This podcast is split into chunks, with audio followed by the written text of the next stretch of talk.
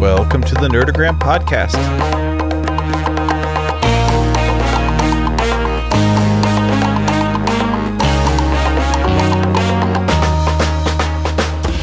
The ultimate mashup between the Enneagram personality tool and all your favorite characters from film, TV, and literature. On today's episode, we are typing the Avengers.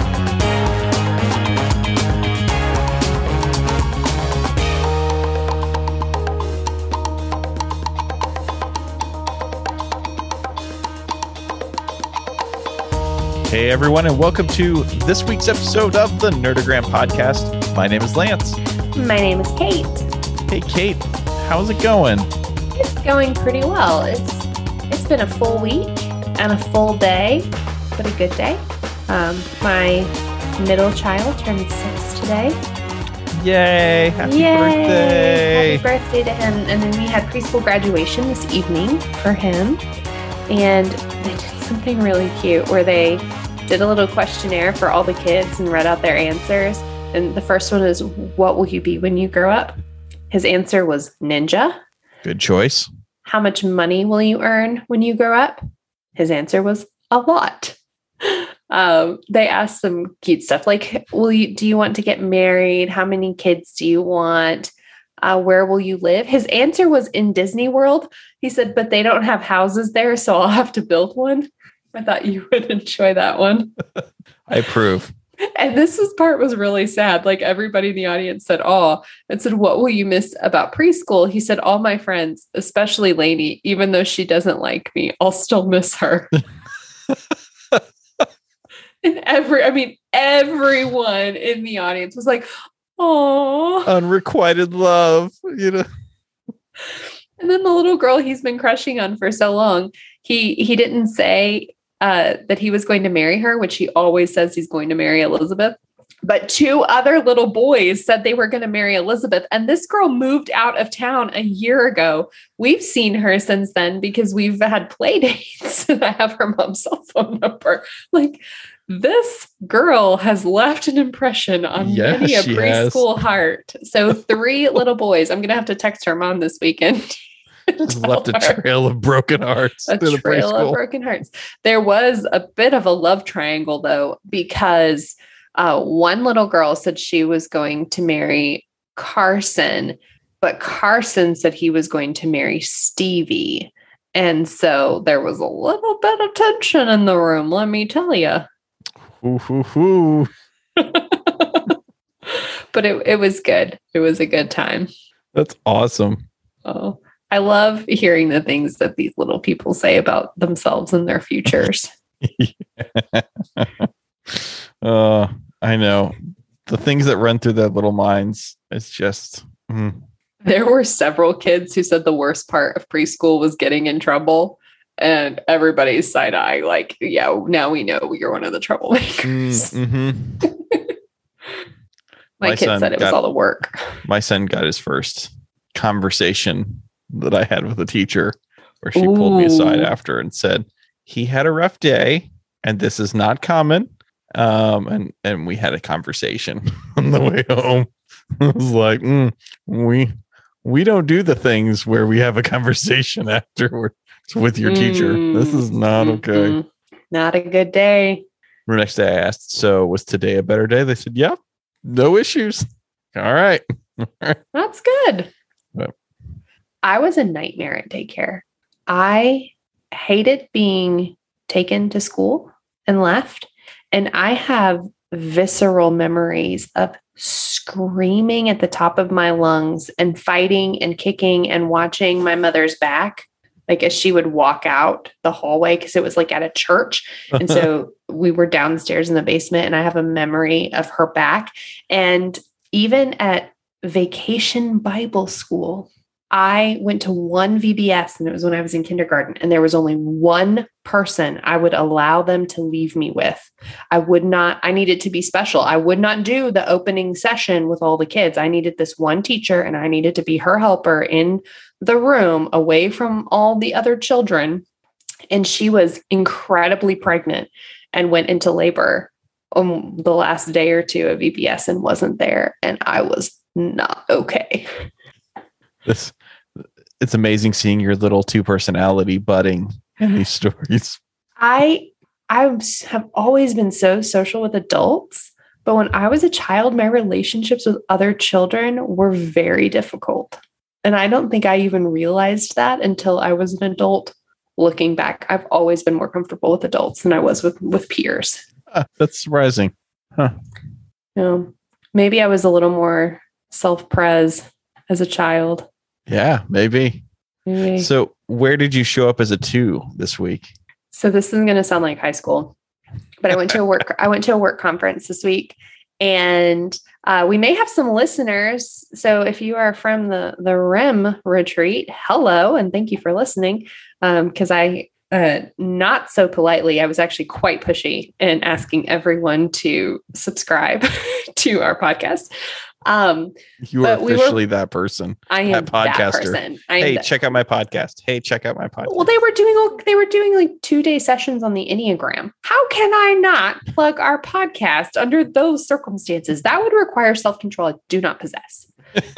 anyway, we were doing a trivia night, and I was walking through the room, and some people I had just really talked to for the first time that day. We had dinner together. They waved over, Kate, Kate, come sit at our table, come be on our team. And my heart soared. It was like being transported back to high school, and the kids that I thought were cool wanted me to sit with them.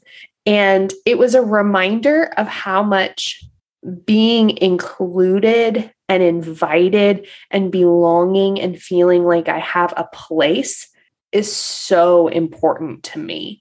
And I have no problem looking at a room of people and saying, Hey, can I join you guys? That does not faze me at all. But having people wave and shout in the room and say, Come be on our team, it made me so happy. Also, that's a little silly for a 33 year old woman to admit on the air, but it really made me happy. So if you guys are listening, thank you for inviting me to be on your team for trivia. they will forever be written on your hearts. They will. And we got second place. Well, that doesn't surprise me at all because I've played trivia with you before. I like to win. You do. You really do. All right, Lance, how have you shown up as a one this week? and moving on. um, I've got a couple stories. One is kind of cutesy. One is like, yeah, that was not the high side of the one. Uh, so our our whole house is uh, hardwood flooring, and so I do a lot of most of the cleaning in our family. That's just kind of the division of labor that we have. I do a lot of the cleaning, and so I our mo- sweeper slash mop. It's like a dual thing. It like does both at the same time. Uh, broke and Hmm. normally I just fix it. I couldn't get it quite right, and we called in, and they said, "Oh yeah, this is an issue with with the machine. We'll send you a replacement part." So I've been waiting and waiting and waiting. I can't wait any longer for this replacement part. So I went and picked up a Swiffer thing, you know, just the basic setup, Mhm. bought me a big thing. My wife was like, "Why did you buy the big thing of of wet wipes or whatever it is that it uses?" And I said, "Because like there's no way I'm not going to use all of them out of the package at the start. Like I'm going to use these things." So today I broke it out and I was using it and there was a moment where I thought to myself, "You know, I could rig this thing up so that I could clean in between cleanings." and this would be awesome. And like in my head, made a plan for like how I was going to get my mixture because there's certain floor cleaner that I prefer over other kinds, and make a mixture in like a squirt bottle that I could like squirt and like do this whole thing. And I stopped. I was like, this is ridiculous. Like, I am way into the nuances of just mopping this stupid floor. Like I am way in the weeds and I'm loving it. So clearly I'm having a one moment. This is feeding something for me. And so yeah, that's one way that I showed up. But the other way, we had field day this week and I signed up for field day. And I came in because Kate at at elementary school functions, there is a dad quota. You can only have so many cool dads before you become like the dad who's just like there.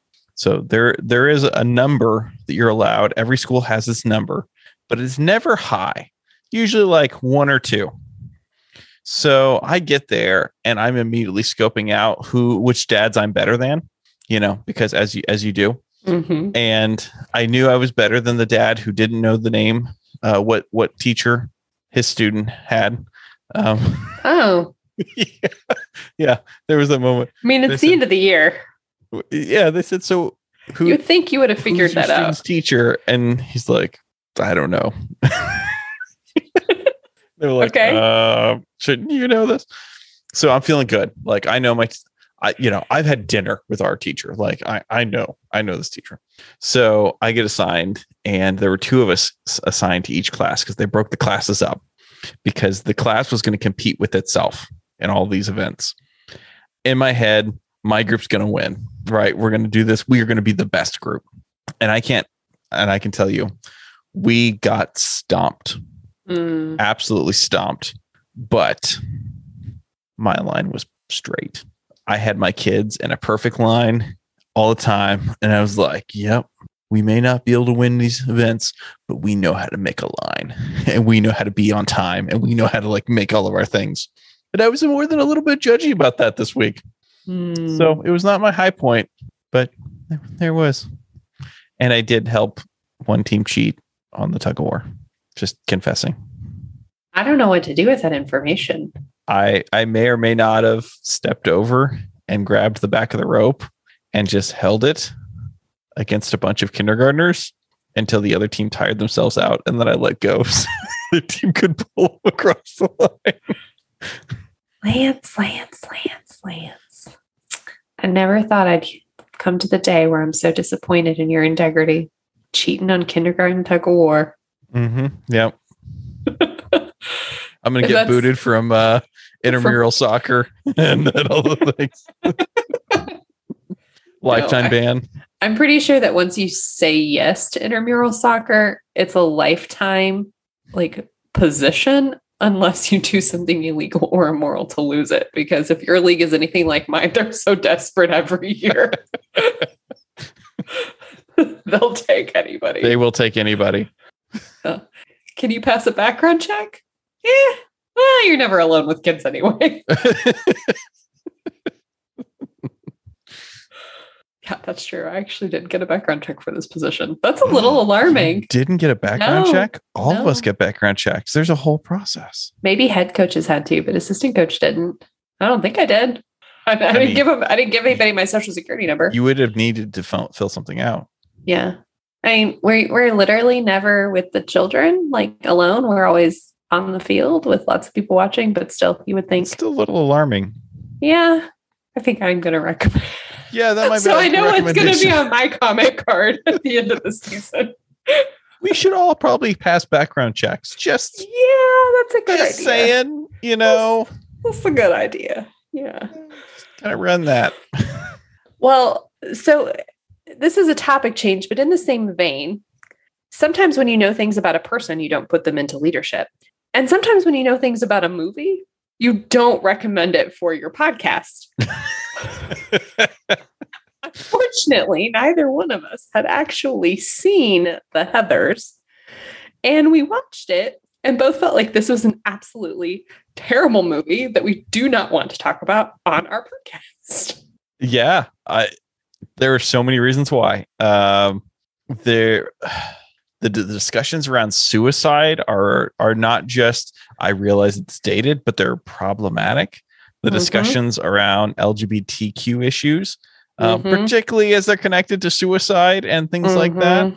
were really problematic. We have, yeah, there was all sorts of things. Uh, body image stuff. I mean, Mhm. there were so many things in this that I thought, Sexual harassment. oh, yeah, This is probably the filthiest movie, just as far as like language and sexual jokes.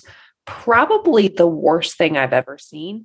And I watched Game of Thrones.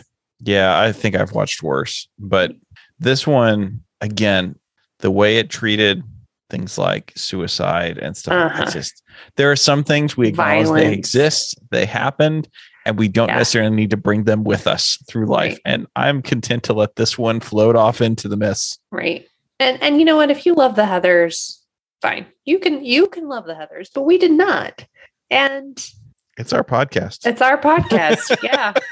And and and to be very honest, one of the main characters, JD, who was really like Christian Slater did a great job playing this very troubled, strange young man. Like it's not against any of the performance, but he is psychotic. Like this guy does not have empathy. This guy is violent. I mean, there's a lot going on, and you cannot apply the Enneagram to mental illness. Like you just can't.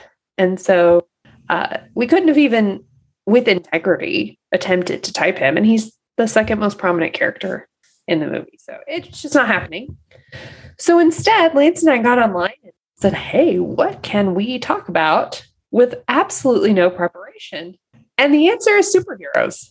I was made for this moment This is what you were born for. to to talk about superheroes on the fly. I'm I'm here for it. Are you a little sad that we're talking about Marvel and not DC, though? Yeah, it it. it I'm not as deep in Marvel. Okay. I mean, I've certainly read comics. I've certainly done that, but I was always a DC comic reader. And you love Batman I I love Batman. because he's a one. He is a one. He broods. He does Mhm. all the things. Justice. Mhm. We're not actually typing Batman today. This is free. This is bonus content. Bonus typing. so Where instead, he- we're we're sticking with uh, the MCU because so th- there are a few preface things on this. One, we are sticking to the Avengers, and two, we are sticking to the MCU. So there was a pre-recorded conversation without recording before we began recording, pre-recording, not pre-recorded, uh, about this. And Kate was listing some, and I was like, "Oh, that's according to the MCU. That's that's not a uh, an Avengers." Like, I realize you're looking up on the internet, but that's not an Avenger. To which I responded, but they were in Endgame, so there. But Who apparently, wasn't? Who wasn't in Endgame? That was the whole point. Okay, that's a fair point. The Guardians of the I Galaxy were you there. that. Like everybody was there. I will grant you that.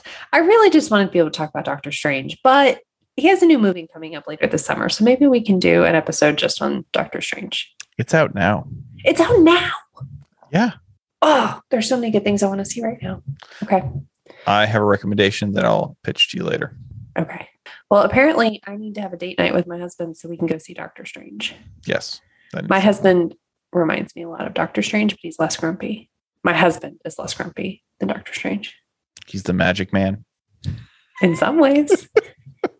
I I was ready for that one. I saw I saw a moment to catch you in an awkward moment, and I, I could not pass it up. And then you saw the twinkle in my eye and knew I was going to make it. no, I saw you full blown pause, and I was like, you you were Am I going to do this or not? calculating how how you wanted to respond. Well, I am a romance writer. so, are you ready to talk about the Avengers? I have been ready for a long time. You've been ready. Yeah, you were born ready. Okay. Um, so we'll do a rundown on these characters since, as we said, there was zero preparation apart from the fact that we have both seen all the MCU movies multiple times and have a familiarity with these characters. So we are going to start with Hawkeye. And I'll be honest and say he's probably the hardest for me to type because I feel like he gets fewer of his own individual story plots. Um, but I think we can hopefully get there. Do you think he could be a one? No, I don't think he's a one. Uh, whenever during Endgame and that sort of arc, you know, the the Infinity Stones arc, when he goes crazy because his family gets wiped and and that it's not fair, I think a one would see that this is not fair, but he's not really meting out justice. He's working out Mm. his own pain, Mhm. and so I, I just don't see him as a one so Mhm. much. Did you happen to ever see him uh, in his own show, Hawkeye? Mm-mm.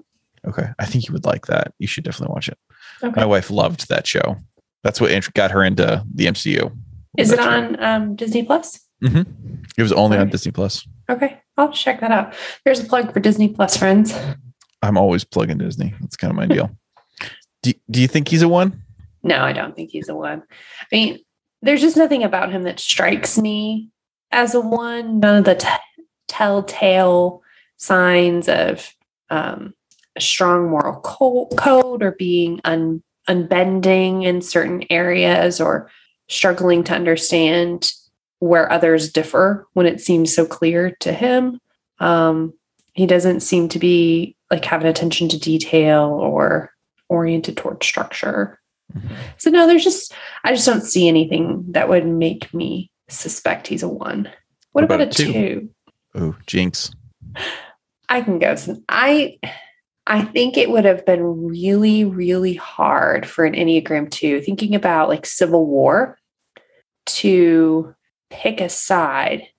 But then there's this part where he and Black Widow are on different sides and they're fighting, and he stops. He's like, "We're still friends, right?" She's like, "Yeah, of course." And then they go back to fighting. That to me feels a little two-ish, actually.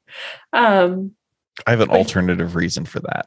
yeah, he picked a side though. I don't think he's a two. I don't No. see him, you know, needing to be loved. He doesn't seem to care that much about people's opinions of him. And I don't think he would have handled that situation the way he did had he been a two. And he wouldn't have reconciled because once you've broken relationship, if you're a two, it's really hard to build that back. Is that an information piece or a warning? I meant it as information, but be warned. Do you think he could be a two? No, I don't think he's a two at all. I, I actually have a number that I'm kind of leaning towards, anyways, and I'll build a case when we get there. Okay. Same reason why I don't think he's three. Yeah, I don't think he's a three. He's not. He's I don't not think he's a heart success. No, no, no, no. Um, no, he's not. not at all. No. And not a four. Uh. uh Do you think he could be a five? I do think he's a five. Okay, say more. So you held up the the scene where him and Black Widow are fighting, and they say, "Well, we're still friends, right?" I think that happens because she's his one of his people. He Mm, only has a few people or his people. He's not with the Avengers. uh-huh. He's with Black Widow, who is his friend. That's not a romantic thing. They're just friends. right. They're friends. And he's pretty torn up whenever she dies. He carries that and Mhm. struggles with that. Um, his family are his people. And that's why whenever all this stuff's happening and he sort of quote unquote retires and goes to the farm, everyone's like, You have a family? You know, f- Mm, many types would have shared that information. mm. Five isn't going to share that if they don't need to share that. That's that's my stuff. So let me ask this question. I suspect I agree with you, but did he keep that information private because he's just a private person, or was it because he's suspicious and he saw talking about his family as putting them in danger? Yes. Obviously, there's a certain risk to what he does, and he learns that. He talks a lot about that in Hawkeye, the show, that you have to keep these things separate to keep the people you love safe. That's why you got to keep these things divided. But he has his people. He's also kind of gruff and sarcastic.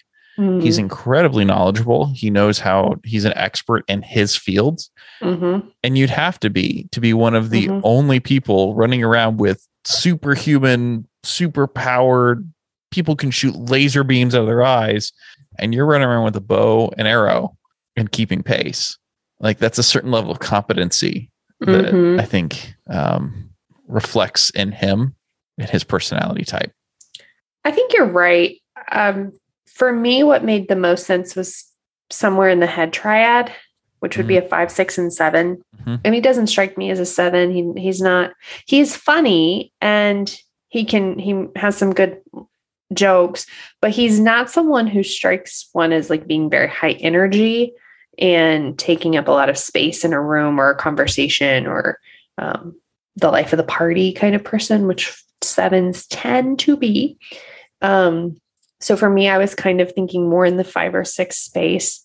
But one of the big differences is that a five is leans into competency. That's the harmonic pattern and logic and problem solving. Whereas sixes are more reactive and they tend to have an emotional reaction first. And I do think he's more in the competency. I agree with you. That I, I think he probably has a strong six wing though, because mm-hmm. he he is a little more distrustful as opposed to a five with a four wing that's going to be more contemplative and more focused on the inner world. He's much more aware of external threats. But that's be an fair, occupational hazard. yeah, I was gonna say his job, even before becoming an Killing Avenger, bad guys. was killing bad guys. I think you'd be hard pressed to find very many fives with a four wing who go into that line of work, though. I can't say I know enough sa- assassins to make a good uh, Enneagram pool. So if you're an assassin listening to this, please contact us.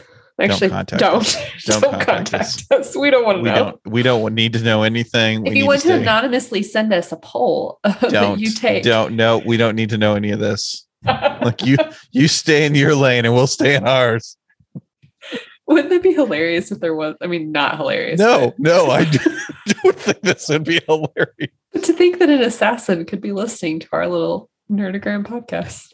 All right. No. Anyway, this I is have a a, problem moment with ego. You know i don't need you to be affirmed in this one we just need to like not hang out with assassins okay. I, I think you've convinced me. I think a five. You're all right there, buddy? nope nope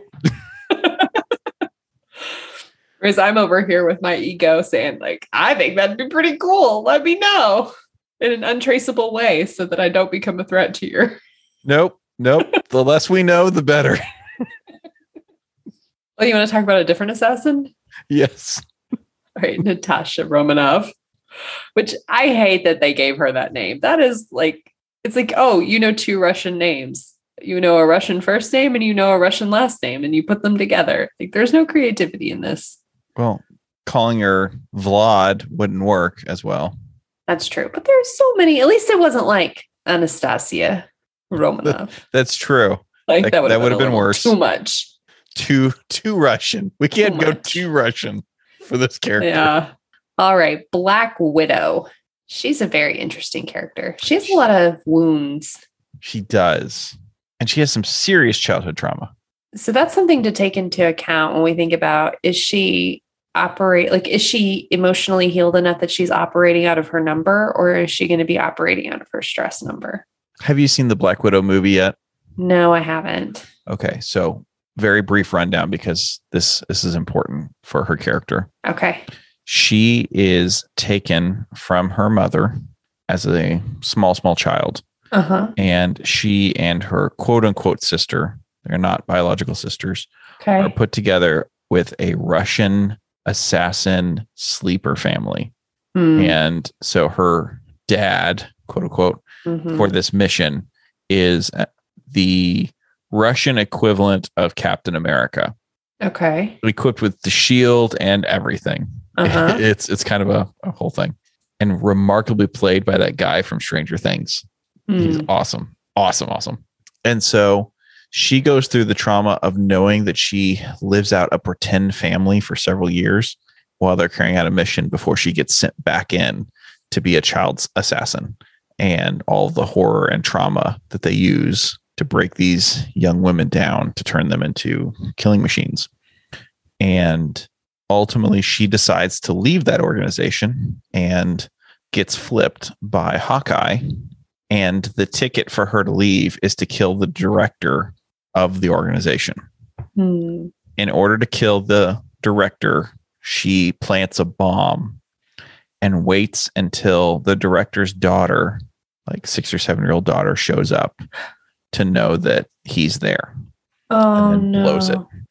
And so that's what she carries with her into the Avengers. Is she's working out all of the stuff that she's done, all the harm that she's done, Right. sort of trying to work through that. Okay, that is really important information. So, with that, let's start at the top and work our way back so that we don't always start with the one. Do you think she could be a nine? I do not think she's a nine. No, she's got too much energy and violence in her. Do you think she's an eight? I wondered about an eight because she's so powerful, but I don't see the anger or the defense of others. She's not the Uh. protector. That that's just not her shtick. She's, She's, an avenger, prag- not a protector. That's a good distinction. She's very pragmatic as well. Like she has a certain comfort level with casualties, unintended casualties. I mean, not that she goes out of her way, and she certainly wants, you know, to not kill extra people, but she's kind of accepted that people will get hurt. hmm and that's acceptable if it accomplishes the mission. And I don't think an eight would Mm-mm. handle that. Do you think she could be a seven? No, not at all. She's not. She's not a very fun person. She's good at one thing, and that's why we keep her around. Mhm. And it's the hair flip. You you have to watch the the Black Widow movie Okay. uh, because her sister makes a joke about it. She's like, "So why, when you land, do you do like the superhero landing hair flippy thing? Like it's just ridiculous. It's just ridiculous." And at one point, they're breaking into a place, and her sister lands and does the hair flip. She goes, "Okay, I see it a little bit. It's kind of cool." So what I love most about what you just did is that you started to maybe do a little bit of a Russian accent, and then it was like you decided against it, but then it Mhm. still found its way in a little bit Oh, at the end. I tried to pull the chute on that. I tried. I really, I really enjoy that. Mm. And I'm right, a so little sad that you caught it and acknowledged it. Sorry. Thanks for being my friend anyway. Only because it'll take so much work to get back in. I'm so learning. Well, and you know, we've built this podcast and uh you know, it'd be pain in the butt to have to start over with somebody new. It would. That's I've tried to make myself as irreplaceable as possible. Well, you are the most irreplaceable person because you actually know how to upload the episodes. I got to and have something to upload. That's the challenge. so do you think she's a 6? I think she could be a six. Yeah, I think it's a possibility. Yeah, I, I'm not. mm, I might be married to it by the end of our conversation, but she is very suspicious. She really doesn't trust anyone, even people who are on her team, on her quote unquote side. Uh, you have to earn a place in her trust. Like she'll work with you, but that doesn't mean she'll trust you. And basically, the people she trusts are Hawkeye. Eventually, I mean, she develops a certain level of trust w- with uh, with Captain America, but n- not in the same way that she does with Hawk. She Maybe- trusts he'll do the right thing. Yeah, she try as he sees it Right. Right. because she doesn't always agree that they come to the same place. Mhm. I think she trusts Hulk actually, um, Bruce, when Mhm. he's. I, th- I would say that he has come to that place for her. She can't be a little anxious.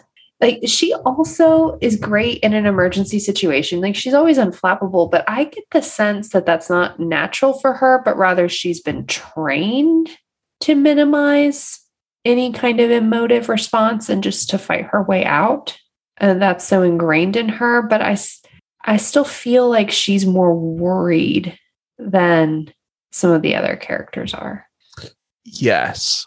She seems like a more anxious presence. uh-huh Granted, she doesn't have superpowers. She can't turn into a giant green monster. So i mean That that, would make me- a little anxious right with some of the things that they face. Um, I don't think she's, I'm just going to knock a couple of these out. I don't think she's a five or a four. I kind of wonder about a three. For me, I'm kind of between the six and the three because there are Mhm. times there's things that she does that looks a little three ish to me. Mhm, She is very goal oriented.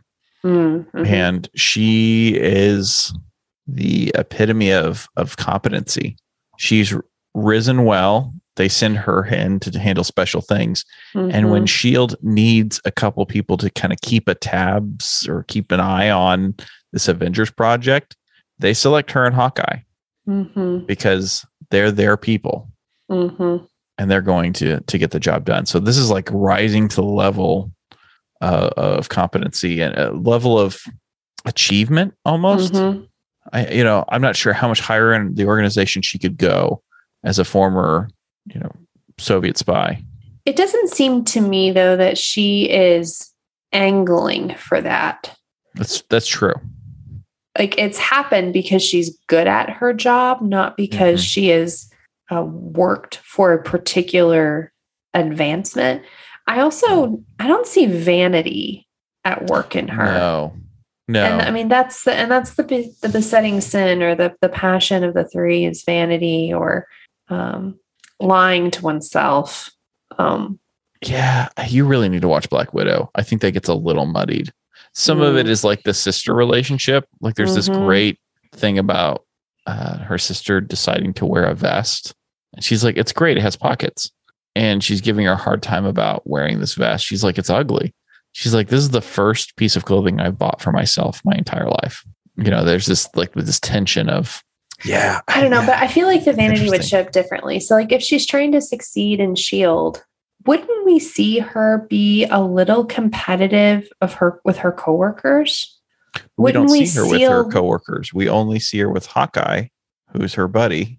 Well, the other Avengers But those aren't her. Eh. Those are not her coworkers. She's assigned to in the fight. Yeah. Avengers, though. I think that if she were a three, there would be some desire in her to be recognized as being on par with Captain America and Iron Man. And we don't see any of that or any indication that she feels slighted, that others get more prominence or position. And if anything, she doesn't like the spotlight. hmm Well, I she is a she- spy. She is a spy, so she's not going to like the spotlight. I think she feels more like a six to me. And I think we could see the three things because Yeah. the six and the three share a relationship. They do. So when Yeah. a six is under stress, they're going to act more like a three when they're disintegrating. And so if Black Widow, her own movie is a, is a period where she's in a really rough place where she's trying to get out of an organization that she doesn't want to be in, it makes sense that we'd see some of her stress behaviors. Mhm. And Black Widow, the movie, is her outside of her comfort zone because it happens in the place of where Civil War has happened. So the Avengers are divided, they're scattered, they're all underground. Those Okay. are those who have fought. So she's on her own underground Mm, and working at her own stuff. yeah. I mean, obviously she's working that out because she's about to die at the next big, Event. Mhm. which Rochelle does not know yet. Oh, She has not seen that yet. So in her mind, you know, she's still alive. I, I haven't revealed that to her. I hope Rochelle doesn't to listen to this series. episode. She doesn't listen to the episodes. We're good. We're good. Sorry to those of you who didn't know that. And we have just now revealed a major plot point of the Infinity Stone arc. Infinity Yeah. Gauntlet. I'm sorry. Infinity Prob- Gauntlet. Probably most people have have seen Infinity War and Endgame. Who we're going to. before We're going to, yes. I really think she's a six. I could live with a six. Okay, I I'm glad. All right, let's talk about Thor, the god of thunder. You're thinking about that bad joke I told before we started recording, aren't you? So I was actually thinking of something different. I was thinking Okay. about an accent thing because usually when I'm when I'm talking about Thor with my kids, I I try to like mimic his voice and and his accent, and it's not good. And so that's what I was thinking about, honestly. But Hmm. the joke you did, I mean, you can tell it on the air. We can get some feedback as to whether other people got it. You try. I I just did not get it. okay. I'm Thor. You're Thor? Well, it hurts. Yeah, I still think it's not good this time. It wasn't any better, was I it? think I think you need to like sound more lispy. That's not a word, but have more of a lisp. Like it You know- really just sounded like Thor to me. you take it too far, it goes too far real fast. That I mean, that's true. That's true. So, which Thor is your favorite Thor? Because we have a lot of different images of the kinds of Thor available to us. They're all the same person. They're all Chris, Chris Hemsworth. But what is your favorite? Um, I prefer a person that has their life together. Mhm. So Endgame is not At any point, does Thor really have his life together? no, but he's more of a mess at other points. Although I really, really loved that they gave him a beer belly. Oh, I love Dad. Dad bod Thor was the best thing. I When he thought that was stood up, fabulous. I was at the movie theater when when I saw that, and when he stood up, I was like, "Yes, this is our moment." Dad bods unite. Yes. I and he does have he has an interesting character arc because you see he begins where he is kind of a hothead, kind of a wastrel, like he's not really accomplishing much. And we do see him improving and getting more strength of character Mm-hmm.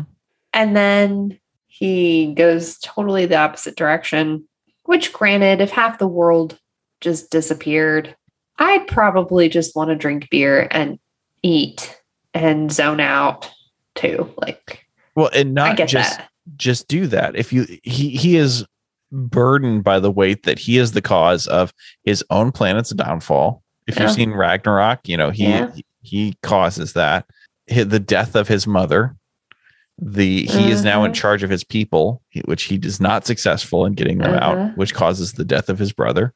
Then, when he has the one opportunity for them to stop Thanos, he misses, Mhm. That that actually makes me suspicious of a particular number. doesn't it? Go ahead, Yeah. let it rip.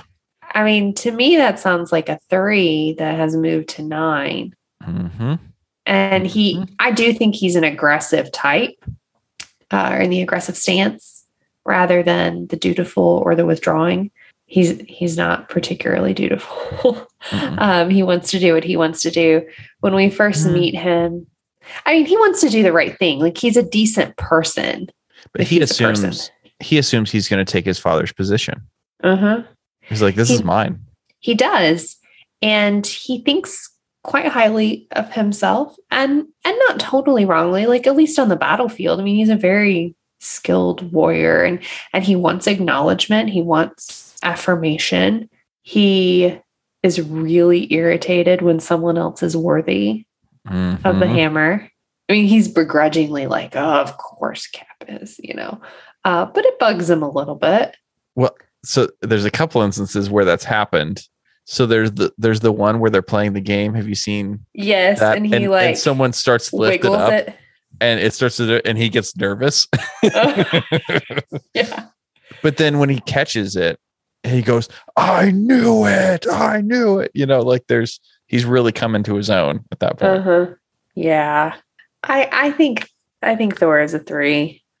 I do too. His movie, I think, really embodies that because that's what he he struggles with is being worthy. Mm. Mm, yeah. That's a good a good catch. I hadn't even connected it to that. Plus, that's what it says on Mjolnir. Yeah. And he has beautiful hair. And I just feel like hair like that either requires a styling team or someone who really cares about being beautiful. So the real question I have is when he's got the long flowing locks, because he doesn't Uh-huh. always. Eventually, he cuts those off. I know it's a travesty. You would think the god of lightning and thunder would have more static to the hair. No, because he can control the static. It flows through him. I, I expect a little more. We're just staring at each other. No. Well, Kate, in a judgy way, I might add, is shaking her head at me. I just want him to keep his beautiful hair. So, you know, there, there's a running joke of like book boyfriends and stuff on this podcast, but I- he, Chris Hemsworth is a very attractive person. Like that's, that's an objective thing. Like he meets every metric of, of attractiveness. But I will admit, the moment he cuts his hair, I'm out. I'm like, mm. yeah. I mean, his wife still finds him beautiful, and that's all that really matters. Um, but the hair is what does it for me. And I would never pick him. Like if I were going to like marry any of the Avengers, it would never be him because he doesn't have his stuff together. But I would have probably been tempted prior to the haircut. So he's not at, say, a Henry Cavill level, who, regardless of hair length, does it for you. Henry Cavill is a cinnamon roll hero who looks like an alpha hero. The way you said cinnamon roll hero. That's a thing in the romance world. Okay, I I've never heard that, but Okay. your inflection, I encourage you to to. This is an episode you need to listen to. I want you to hear yourself say that because I think that was a moment. A cinnamon roll hero is uh, when they're good, when they're decent, when they are for you, when they are empowering and And they're best hot and covered Wow. in frosting.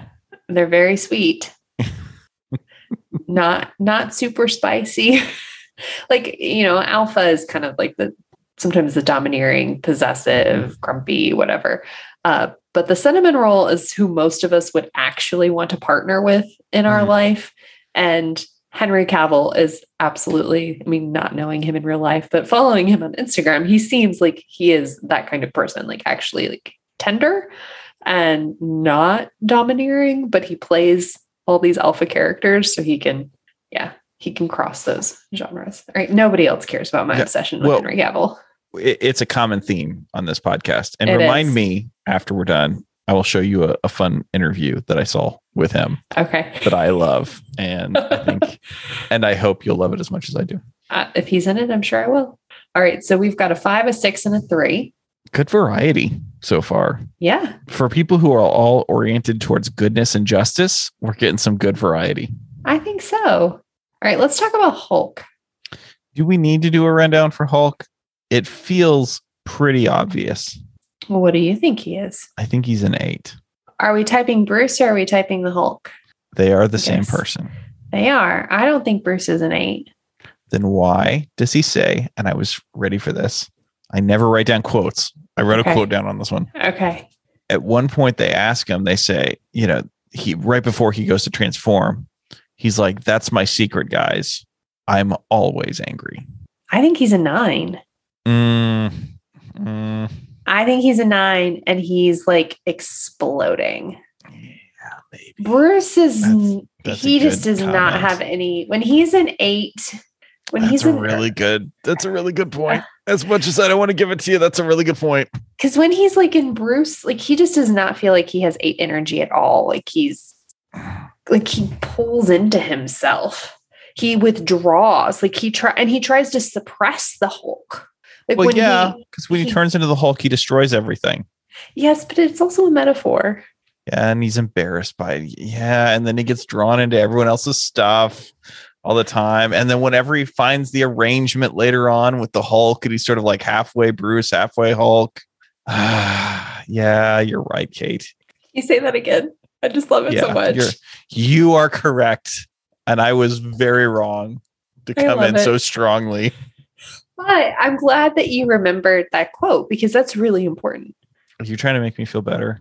Yeah, well, I think a lot of people could look at him as a five. Oh, maybe, no. like, he goes. no, I don't see that at all. Right. So, well, it's because he's the nerdy professor type. Yeah, that's not a And I do think Bruce Banner feels like a withdrawing type. He's he's look- not someone who's Yeah. rela- highly relational. But I think we see varied energy from him as Bruce Banner. Mhm. There are times I he's very true. productive, and there's times that maybe less so. Which is also a A nine. nine. Yeah. Nines when they're doing what they want to do, get a whole lot done. It's just when they're doing things that they actually have to do that they don't. No, You're you're not wrong. Whoop, whoop. Okay, so that was a little quicker than I expected. so Bruce is a nine. All right, let's talk about Tony Stark.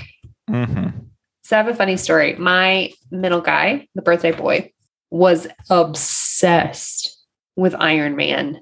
He still loves Iron Man. Iron Man's still his favorite Avenger, but he's not, he's more into ninjas now. But for a solid 18 to 24 months, like, this kid wore his Iron Man costume every day. At one point, he asked us to refer to him as Tony.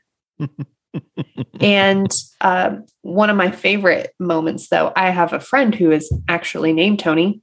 And I don't remember if I had talked to Tony on the phone or seen him, but Gabe just thought this is Iron Man. This is Tony Stark, obviously.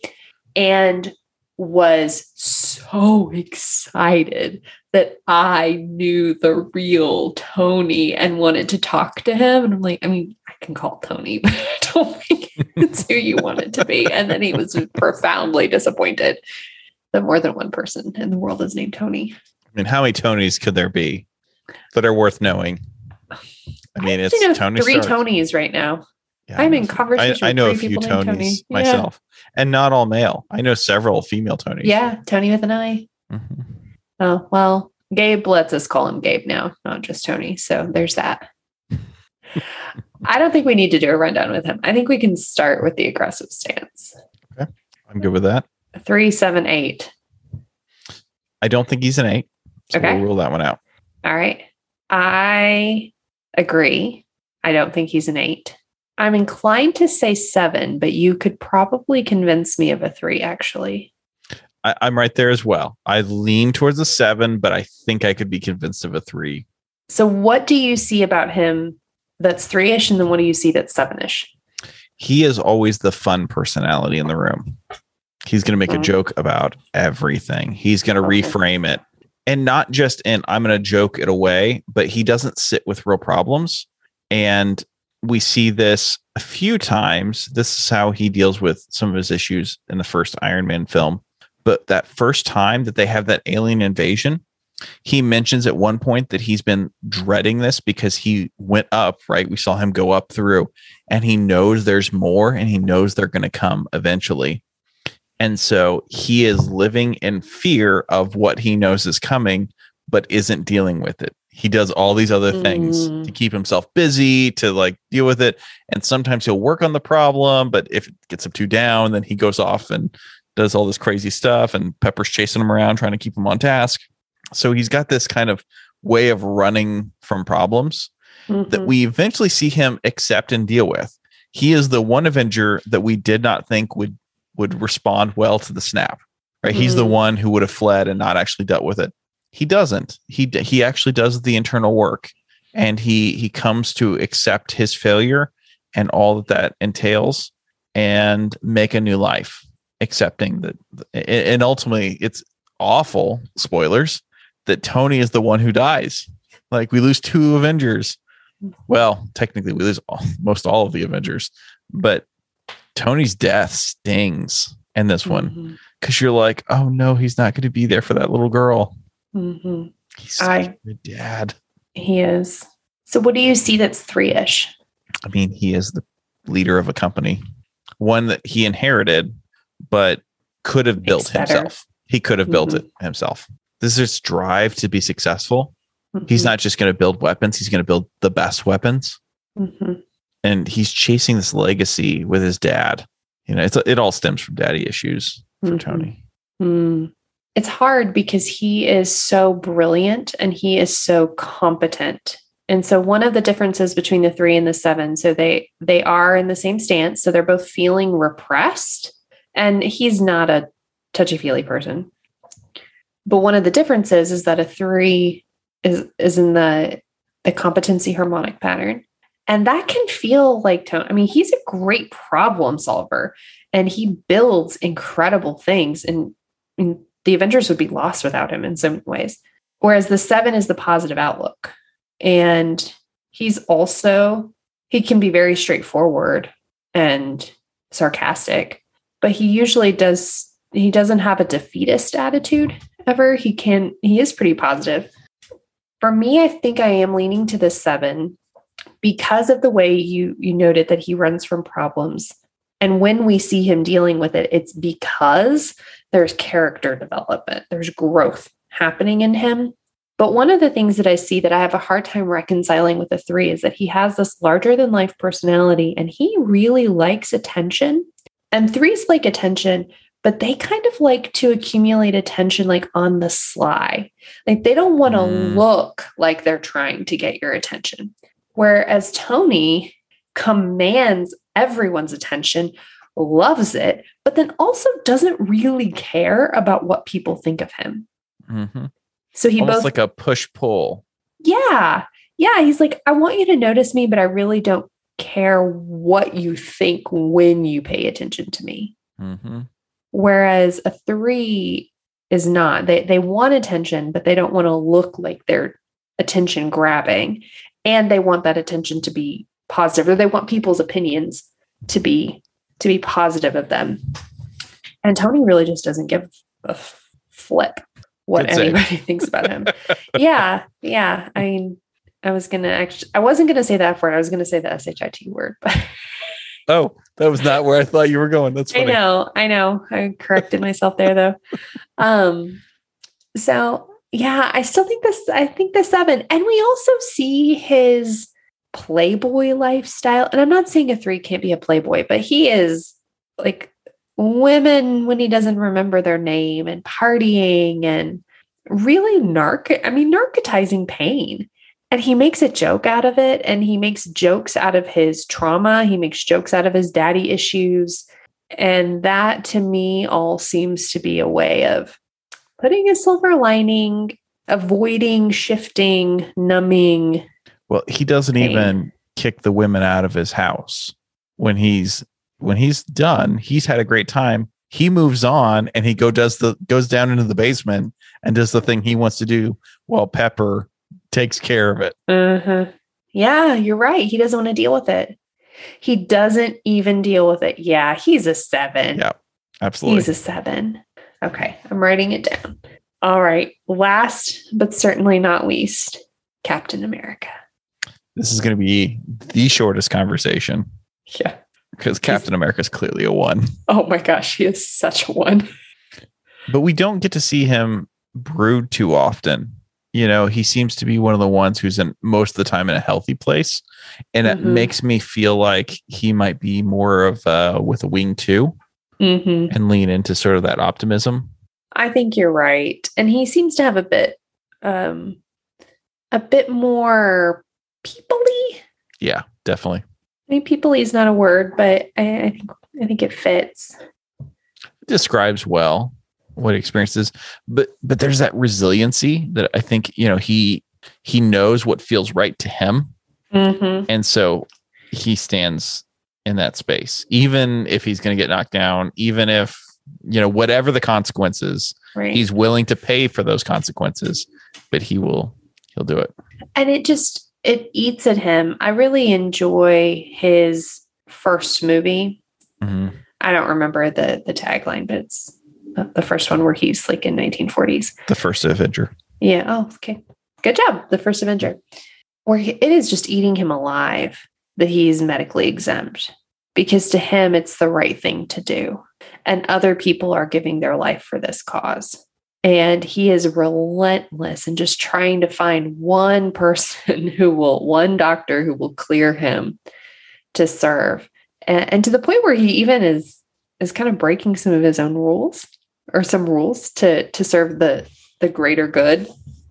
And uh, when they when they do the test where they throw the grenade that's not live, but he doesn't know that, and he throws himself on top of it, which certainly other people can do heroic, courageous, self sacrificial things. But there's no question he doesn't even flinch, and and he does it to save the lives of people who are awful to him. And then and then moving on, he's so convicted over what's right and wrong and who should make decisions and not wanting he is not willing to let other people make decisions about how he uses his power and his strength.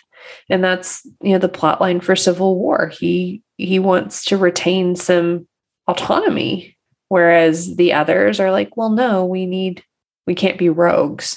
But he trusts his own judgment. And frankly his judgment is probably better than any government. Well and, and it's for in the movies it's about bucky yeah and standing in that that gap. In the comic books it's different. Okay. It's because they're trying to pass legislation that will regulate and sort of keep tabs on mutants and people who have superpowers. Mm, and it'll be overreach and almost controlling almost early holocaust kind of a Mm, deal like round them mhm. all up kind of a thing mm, and he says this is wrong mm. and then Tony is on the other side of that saying, but it's necessary because we can hurt people. yeah And so that's where that tension yeah comes and it ends up being a much bigger fight. right But Disney did not have the rights to Mar to uh, the X Men. They did not have the rights to a bunch of those characters, so they couldn't. Mm, couldn't so do they that. couldn't do it Mm. And he's just and he's so good hmm He's just so good. And certainly anyone of any Enneagram number can be deeply good and moral and seek justice and love mercy and, you know, be kind and sacrificial and all those things. But most of us don't do it better than a one. I won't disagree with that at all. You shouldn't. You're a great person. We we will die on that hill if we if our gut says so. We will die on that hill. yeah. and we'll And say, he's "Yep, absolutely I'm- willing to do that. I'm aware of the consequences. I am aware that this is causing problems for you, but here here's where I'm going to stand. and he struggles to stay out of things that he that feel wrong to him i mean he, Does. he has this compulsion which is probably where some of that two energy he has a compulsion to to dive in and to fix things and to help where he where he can Mhm. fix things um and sometimes he's not equipped to do it and he rushes in when he perhaps shouldn't but his motivations are always good Yeah, because he has that gut choice, He's Uh-huh. he's working from instinct most of the Uh-huh. time. Yeah. Yep. Cap is a one. Absolutely agree. I love Cap. I do too. And have actually really loved this episode, even though it was not the episode we thought we would be recording a few hours ago. I think it's better than the episode we had planned. Yeah, because that would have been a whole lot of this person sucks. I, I would have been miserable. Miserable, miserable, miserable. So tell us what we're doing next week, Kate. So, next week is our book club episode. We have been rereading A Court of Thorns and Roses by Sarah J. Maas. We read the first book in the series, which is titled A Court of Thorns and Roses. And we have read A Court of Mist and Fury, which is book two. I went ahead and read A Court of Wings and Ruin and A Court of Silver Flames because I got so into reading the series that I thought, oh, I'm just going to go ahead and read all four that are out and have thoroughly enjoyed it. I know you're still plugging along with book two. It's, you're perhaps not the target audience for I'm Sarah not. J. Maas. And that's okay. And I'm right. okay with that. Yeah. I appreciate what what she's doing. And I appreciate you pushing through. and it's helped that it's been an audiobook form. So this particular time I got this audiobook from my local library. We love supporting our local library. I Mhm. love it even more whenever I can just do it digitally and they can take the book away from me when I'm done rather than me forgetting to return it. But if you would like to support the podcast, a great way to do that is you can pick up your own audiobook for this month's Nerdogram podcast book. And if you go over to our website, we have a link there for an Audible trial. So that gets you one free audiobook. Whether you choose to continue afterwards or not, that audiobook is yours. So great opportunity to try out audiobooks if you've not done that before. That's something I came into as an adult. I really didn't do that before now. And I love them. I love, love, love being able to do audiobooks. I love them too. And fun fact if you have purchased a book on Kindle and you get it on Audible, which I did, I had forgotten actually that I had purchased the, the Kindle version of Mist and Fury a couple years ago. And so I just went ahead and got it on Audible. They sync up to each other. So I was listening on Audible. And then when I wanted to switch, like at bedtime, and I wanted to read, and I found it in my Kindle, I could go it and it went straight to the page that I was at and then I, you know, read for a half hour before I fell asleep. The next day when I pulled up my Audible, it fast forwarded. So they're synced. So you can do both actually, which is a feature I just discovered this week.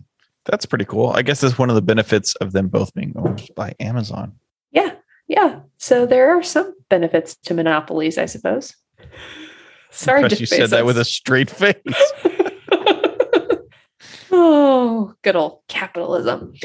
Um, I say that like I'm not a capitalist. I'm I am basically a capitalist, but anyway, um, if you would like to get in touch with us about things not about capitalism, uh, we're Don't really contact us about don't capitalism. contact- we don't we don't want to talk about that. Uh, we do want to talk about the Enneagram. So you can get in touch with us at our website at nerdogrampodcast.com. But even better would be to find us on Instagram, and our handle is Nerdogram Podcast. Well, that's all for me. That's all for me.